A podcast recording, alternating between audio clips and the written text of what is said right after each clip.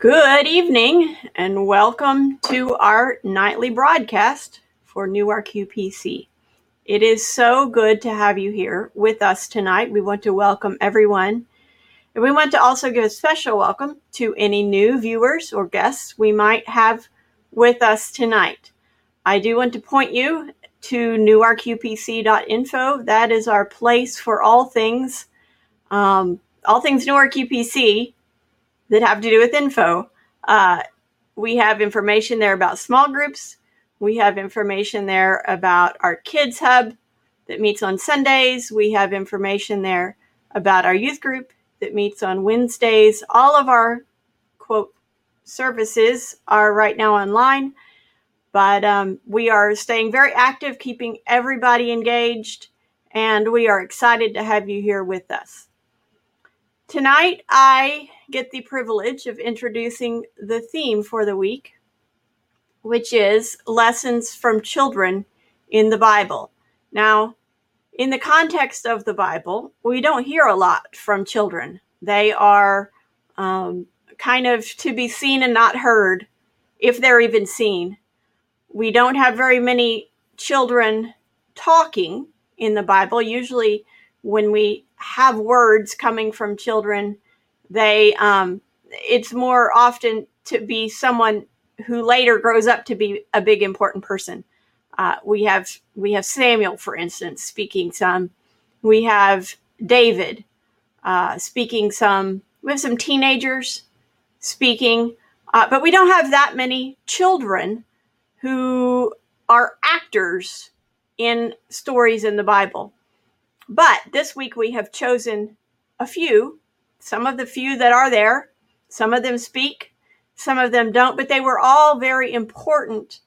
And there are lessons we can learn from them. Matthew 18, verse 3 says, Then he said, This is Jesus speaking, I tell you the truth, unless you turn from your sins and become like little children, you will never get into the kingdom of heaven. So we very often and much concentrate, and we should, on encouraging people to turn from their sins. But another component of getting into the kingdom of heaven is to become like a little child. So, what does that mean? Well, tonight we're going to get just a piece of it. And funny enough, this lesson could also be a continuation of last week's theme, which was What's in Your Hand, because we have used um, in this story what is in the little boy's hand. So, this story is uh, the little boy's lunch, and also known as Jesus feeds 5,000, 5,000, but I prefer to call it the little boy's lunch. It is found in John chapter 6, verses 1 through 13. And interestingly enough, little piece of trivia, it is the only miracle of Jesus that is contained and told in all four of the Gospels. Not all of them tell about the little boy, so that's why I've chosen John tonight. Uh, but let's just start in and read. We're going to do a slow read. Desi has left his mark on me, probably a lot of you. We're going to do a slow read, and I'll interject some points and then at the end, we'll draw out some lessons that we can learn from children in the Bible. So, John chapter 6, verse 1 says, After this, Jesus crossed over. Wait, hold on.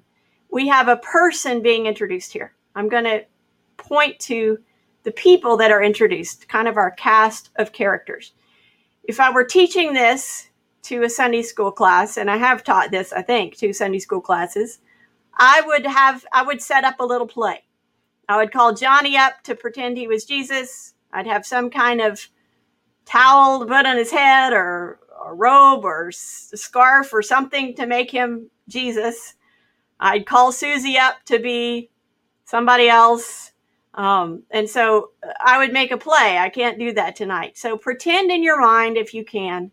Um, just pretend this is a an action scene I don't know whether you want to call it a movie or a play or a pantomime, whatever you want to. But this is an action scene of things happening. There's there's things happening in this story.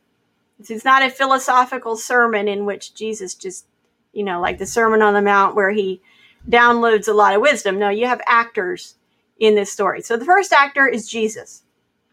Jesus crossed over to the far side of the Sea of Galilee, also known as the Sea of Tiberias.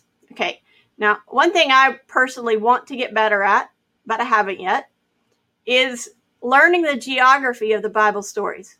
I haven't yet. I want to because there's a lot of things I think buried in there that we're not familiar with. But one thing I do know is the Sea of Galilee, especially the far side of the Sea of Galilee, would have been a very remote place. In fact, one of the other gospels that tells this story calls it a remote place. So they're out in the boondocks. Um, and Jesus, again, some of the other gospels talk about him trying to get away from the people because verse 2 says, a huge crowd kept following him wherever he went because they saw his miraculous signs as he healed the sick. Oh, now we have some other actors. We have a huge crowd. We learn later that it was 5,000 men, and we know there was children because there was at least one little boy with them.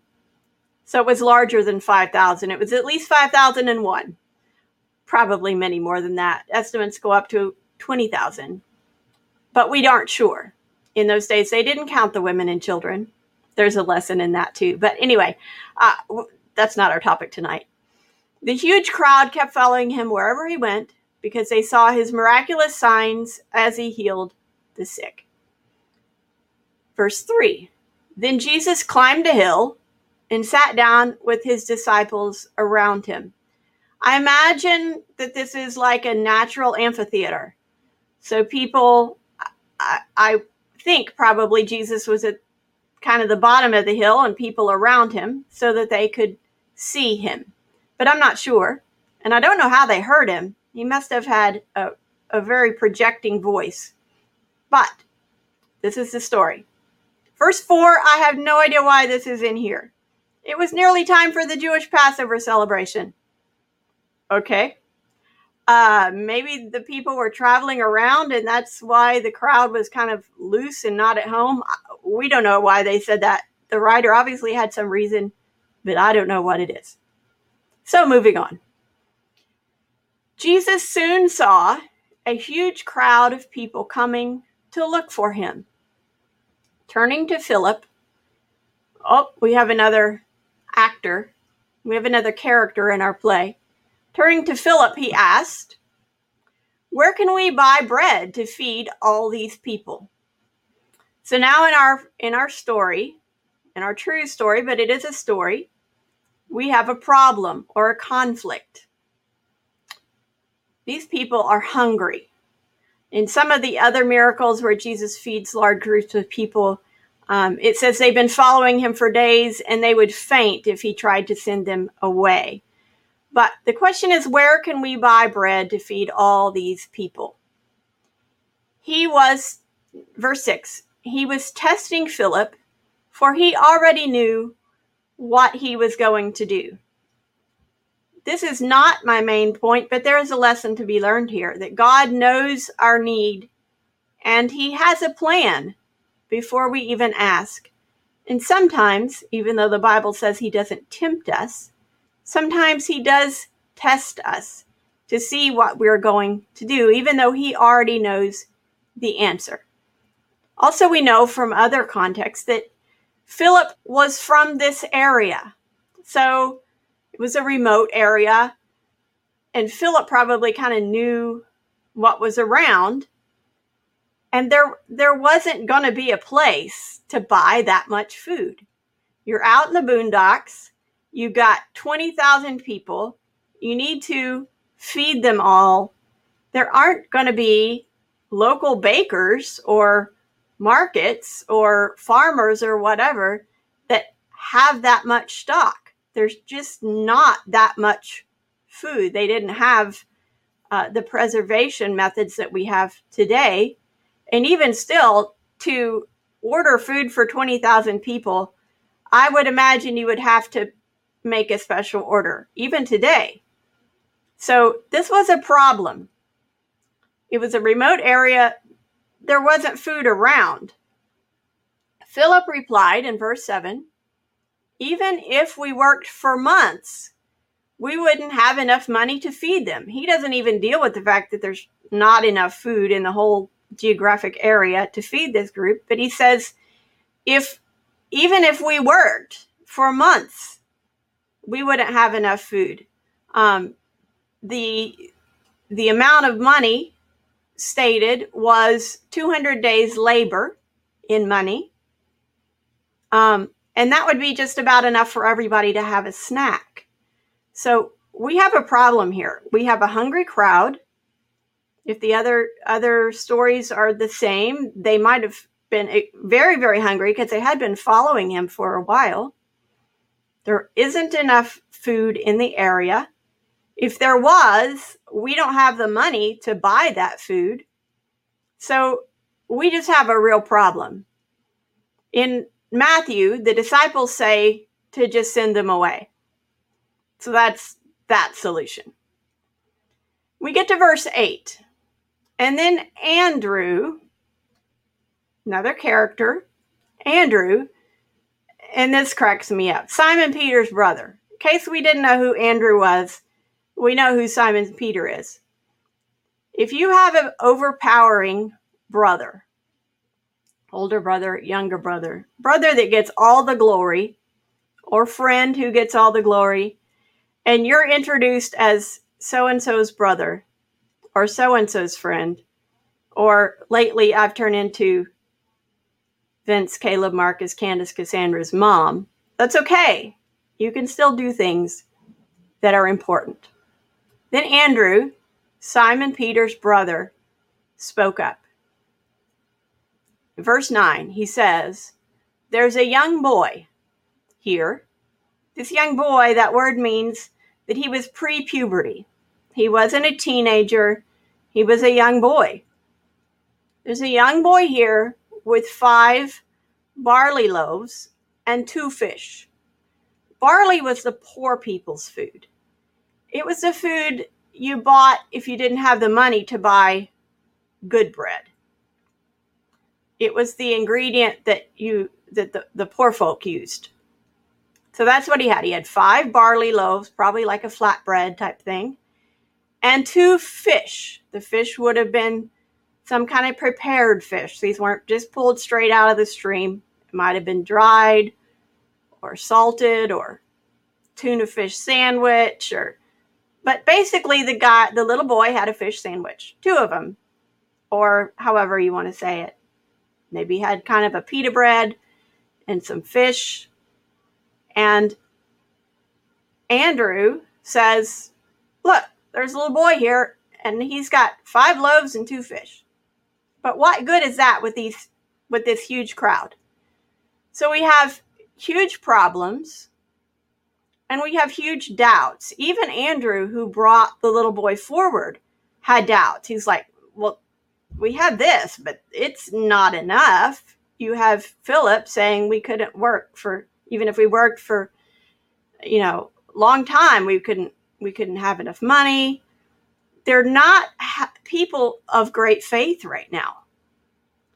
Uh, now, this verse always brings me to questions about the little boy uh, I'm a mother of five children, and I know it's a different context back then, but you have this little boy who's out on the hillside with Jesus and the disciples. Where are his parents? I think maybe there's a possibility they were in the crowd and little Johnny wanted to go up and sit near the front so he could hear better and see better and maybe they let him. Maybe the mom had her eye on him the whole time. I don't know. Maybe he was there with someone else. Maybe he had just sneaked away for the day. Maybe he was an, an orphan street child. We don't know. But I don't think he was an orphan street child because somebody was taking care of him. Somebody had baked him five barley loaves and given him some fish. Being a young boy, they probably knew he would get hungry before he got home. All the women out there probably are asking another question. Maybe some of the men too. Rick Carter's probably asking the question. Why didn't other people have food? Maybe they had eaten it all. Maybe they'd been following Jesus for days and they were hungry. Maybe they had it stuffed in a bag and didn't want to get it out for fear of having to share. I don't know. There's a lot of unanswered questions in this story. And I hope that when I get to heaven, I can find the little boy and ask him some questions. I also hope I can ask I can find his mother and ask her some questions. There was a mother talking about your characters. Oh, I forgot to point out that we now have a young boy on the scene. But behind the scenes, there was someone who made the little boy the barley loaves and the fish. And I suspect it was a woman because in that context it was probably it was the women who baked the bread and took care of the children. So I suspect it was his mother. Might not have been. Might have been an aunt or a grandma or a neighbor. We don't know. Somebody behind the scenes was helping this little boy. Also, I suspect, though it's not proven in scripture, they had taught him to share what he had. So, whether Andrew came up and asked if he could have his lunch, or whether the little boy came up and just volunteered it, I don't know. I know that children tend to eavesdrop on things, they tend to be nosy. So maybe the little boy sitting on the front row heard the discussion going on between Jesus and Philip and said, You can have what I have. But Andrew said, Well, it's not going to be enough. But he didn't want to shame the little boy and say, No, go sit down. I don't know how it all played out. There's some interesting questions there. So, after this interaction, we come to verse 10. Tell everyone to sit down, Jesus said. So they all sat down on the grassy slopes. And here we get the number. The men alone numbered about 5,000. Verse 11 Then Jesus took the loaves, gave thanks, and distributed them to the people. Here's another free point Jesus takes our common thing, our barley loaf. It doesn't have to be fancy, it doesn't have to be, you know, the best kind of bread. If it's what we have and we give it to Him, He can use it. It doesn't have to be the best, it just has to be what we have. He takes our common thing and He multiplies it to be enough because Jesus gave thanks and distributed them to the people. Afterward, he did the same with the fish. And they all ate as much as they wanted. Let's talk about the ancient world for a minute. I know I'm doing a lot of extra extra information tonight, but in understanding the Bible, we have to realize in the ancient world, in ancient Bible times, also in much of the world today, food is scarce. Uh, if you needed food, you couldn't necessarily just go to your cabinet and get out a box of cereal pour yourself some cereal and some milk and have a midnight snack. You couldn't go make a grilled cheese at the drop of a hat anytime you had a craving. Um, no, it was food was scarce. Most of the people in the ancient world would have been familiar with the feeling of hunger. And in this verse, it says they all ate as much as they wanted. Now, it wasn't a, you know, six course buff uh, six course meal. It wasn't a buffet of anything they want, anything they wanted, but they had enough to eat.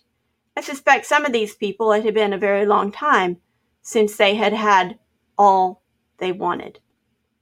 Verse 12 After everyone was full, Jesus told his disciples, Now gather the leftovers so that nothing is wasted. Now, this is a little point I like to make that Jesus believes in leftovers. There's nothing wrong with saving for later from what God has blessed you with. You might need some of it tomorrow. You don't have to throw it away. Um, so they they gathered up the leftovers. They pick, uh, verse three, 13 says, So they picked up the pieces and filled 12 baskets with scraps left by the people who had eaten from the five barley loaves. So this was a, you know, they'd been real hungry, so they took three pieces of bread and they got to the end of the second one and just couldn't eat the third one, so they gave it back, that kind of thing. They filled up 12 baskets full from five loaves and two fishes. And these weren't, the word for this isn't little bitty baskets. These are like hauling to market things, baskets. These are big baskets, and they filled up 12 baskets full. What happened to the leftovers? There's supposition maybe there was one for each disciple. I think the little boy took some home, uh, but I don't know. We, we aren't told that. So that's the end of my play in your mind. And we have a miracle here where a little boy gave what he had and Jesus multiplied it. So the two points I've already made where God knows our need and he has a plan before we even ask. Point two was he takes our common thing and he multiplies it to be enough if we give it to him. Number three is we should give him what we have, even if it's not enough, even if it's just a little bit. If it's what we have, we should give it to Jesus, even if it's mixed with doubt. Give him not only our money, but also our abilities, um, our creativity, our connections. Kind of a Andrew was saying, I know a guy type of thing here. It's not just money that he needs or that we need to give him, it is all kinds of things that we can give to Jesus from what we have. And again, it doesn't have to be fancy or the best of the best. And the last point, which is one I've never heard made from this scripture, but I think it's important for us to learn we always hear this story, and again tonight we're focusing on the little boy who gave his lunch. And I, obviously, I agree with that. This little boy was important, and he had enough faith to give what he had. But Jesus in this story used a team of people. He had his disciples sitting around, he had the crowd in the background. But if it had just been Jesus and the little boy in the crowd, we wouldn't have a story. He was asking Philip questions. Now, Philip, in this case, didn't really have anything to offer.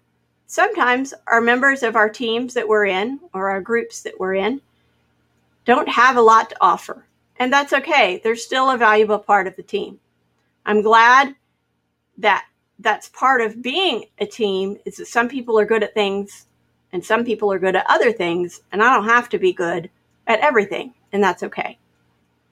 Um, but there was also Andrew, who knew a guy.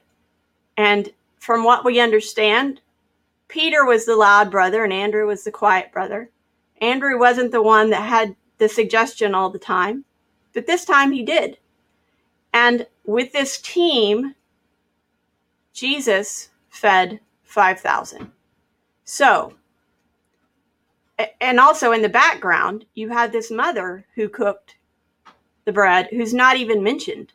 And that's okay too. Sometimes you'll be part of the team, part of what God is using together, and you'll never even be mentioned, but you're still an important, very important part of the team. It's okay to be in the background. So, the the lesson tonight about what can we learn from the Bible. There are several things. Give God what you got. Be content to be part of a team and the Bible says that we have to become as little children to enter the kingdom of God. So, as we go about this week and even forward, I would ask you to watch the kids around you. Watch the kids as they as they play in your living room or watch the kids Um, whatever access you have to kids, keep an eye on them this week, not in a creepy sort of way, but just as, as an observation.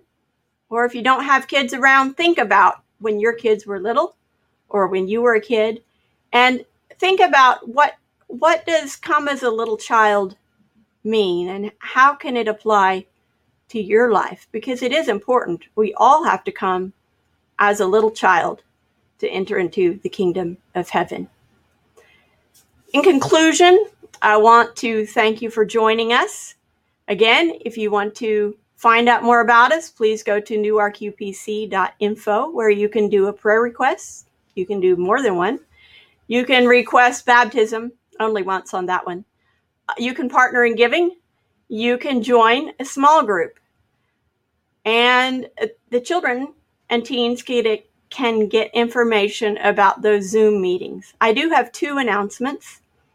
One is that we will be having communion during our evening broadcast on Easter Sunday, and that is April 4th. So uh, Jesus looked around the table at the Last Supper and basically used what was on the table. Maybe it was a barley loaf. I don't know. No, it would it would have been unleavened, whatever the case. But anyway, um, he he used what was there. So you can use what's in your cupboard. You can. We gave you a little time if you want to buy something special from the grocery store. Uh, you will have time, but that will be April the fourth, Easter Sunday and I hope I'm not blowing it, but we do have a special guest coming on that night. And I have another announcement, which is about small groups. There was an email and a text message that it went out today about our new small group structure. If you did not get that or you want more information, check out, guess where, newarkupc.info, communication card. And then, if you still have questions, give the church phone number a call and ask all your questions, and we will see if we can find you answers. We have concluded our first quarter small groups, and we will resume the week of April 6th. So this is this is the end of this session. So we have an extra week. We do not have small groups this week, and we do not have small groups next week. They will start again the week of April the 6th. So if you do the math, that's the week after Easter. All right. I hope that answers all your questions. Maybe it made you have more questions. I don't know, but go check out newarkupc.info.